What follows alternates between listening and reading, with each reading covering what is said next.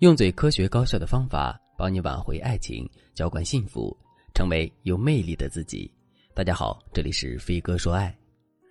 粉丝 Maggie 很苦恼，她爱上了一个非常优质的男人，但是男人只和她暧昧，却从不给她任何承诺。Maggie 家境很好，所以想做什么父母都支持。疫情之前，她在三里屯有几个酒吧，每天过得简单快乐。Maggie 喜欢的男人是一个牙科医生，和 Maggie 在酒吧认识。当时两个人都喝了不少酒，然后就接吻了。男人和 Maggie 之间的感情比朋友多一点，却不算恋人。他们牵过手，每天互道晚安，天天有聊不完的话。男人会告诉 Maggie 他一整天的安排，毫不吝啬的和 Maggie 分享所有的生活细节。当 Maggie 感冒的时候，男人会穿越半个北京城来给她送药。这些相处细节让 Maggie 觉得男人是一个可靠的结婚对象，所以逐渐的，Maggie 对男人就上心了。有一次，男人约 Maggie 和他一起去旅行，结果在中途，Maggie 发现男人一直在给自己的学妹发信息和照片。Maggie 也认识这个学妹，就开玩笑的问：“你是不是还有其他女人呀？”被我抓住了。男人却一脸惊讶的说：“你这句‘其他’是什么意思？你又不是我女朋友。”Maggie 听了男人的话，脸上不露声色，心却凉了。旅行回来之后，Maggie 就来找我，问我：“老师，你觉得我该怎么办？”我一直以为我对他很特别，因为以前他女朋友不喜欢我，他就和女朋友分手了。我一直认为他就像我手里的风筝，平时他怎么浪都可以，只要我愿意，随时都能把他拽回来。但是现在我发现，我好像高估自己在他心里的地位了。老师，你觉得他到底爱不爱我呀？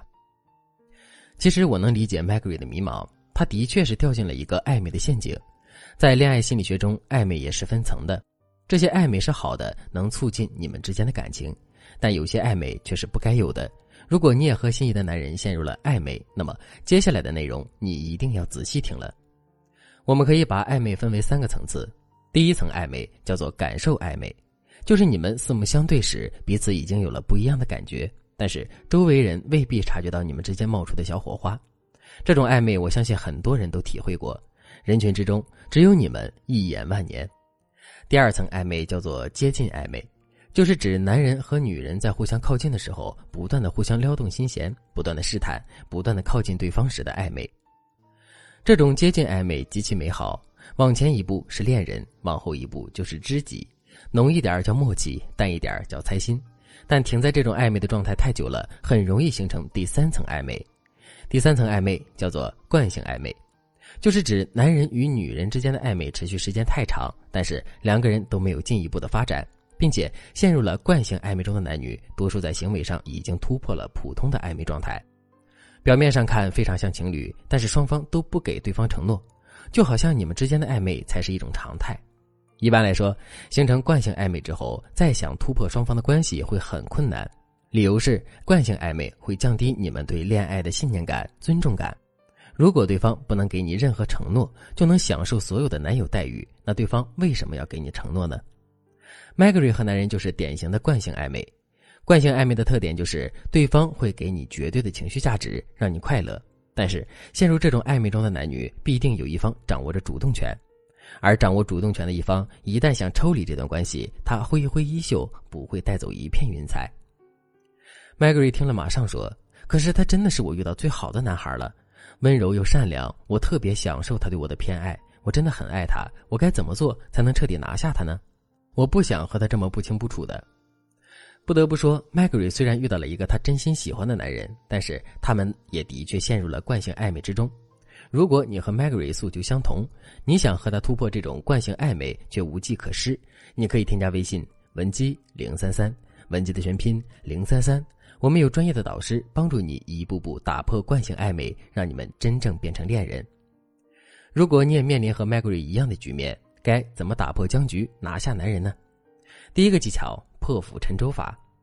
如果对方已经把你和暧昧当成了一种习惯，你需要做的就是表明态度，给你们之间重新树立一个边界。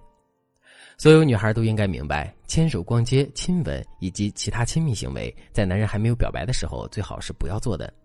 如果男人不想负责任，就已经带你进入了情侣的气氛，你一定要及时委婉的向男人索要承诺。比如，男人邀请 Maggie 和他一起去旅行，Maggie 就可以问一句：“旅行我最喜欢了，不过这次一共几个人呀？等男人说就我和你呀，Maggie 就可以说啊，男女单独一起旅行不是情侣才会做的事吗？接着 Maggie 就可以婉拒男人的邀请，然后观察男人的说辞。如果男人说什么“身正不怕影子斜”之类的话，那多半就是想享受暧昧，却不想负责。这时候你的态度要明确一些，你可以破釜沉舟，稍微后撤一下，一边抛出高质量诱饵诱惑男人，一边婉拒男人的一些情侣邀请，让他觉得你的态度里软中有硬，这样他才会真的思考到底要不要和你正式在一起。具体实操中，你可以通过聊天、朋友圈分享你喜欢的电影和书，然后暗示男人你是有底线的、有要求的女人。这个方法的好处就是在无形中给男人一点小压力，而你们之间的气氛却依旧美好。但是你要记住，破釜沉舟指的是你结束惯性暧昧的决心，不是让你语气生硬的逼迫对方。一般习惯性暧昧的男人经不起逼迫，你一着急，他反而后撤了。第二个技巧：欲擒故纵法。解决惯性暧昧的欲擒故纵法和平时你知道的欲擒故纵法有点差别，你只要掌握三个要点就好了。第一点，你要学会爽约，比如男人约你吃饭，你当时可以正常答应下来，但到赴约前两天，你要因为别人而爽约。比如，你可以提前两天告诉男人说：“不好意思，我的学长从国外回来了，他这次就回来一周，时间特别紧，我必须要和他一起吃饭，所以抱歉了，下次我请你吃饭，不许生气哦。”总之，你要语气亲和的让他知道你并非唯他独尊。第二点，你要暗示有追求者，比如你可以晒一束花，或者是和闺蜜打扮美美的出门，并且要想办法让他知道很多人追你。第三点，不能太交际花，欲擒故纵的重点还是一个“擒”字，你不能为了气男人就到处招惹桃花，因为男人在内心不会想和这样的女人发展一段健康长久的关系。所以，你越是想要得到一个男人，越要让他打心眼里尊重你，让他觉得你有底线、很善良。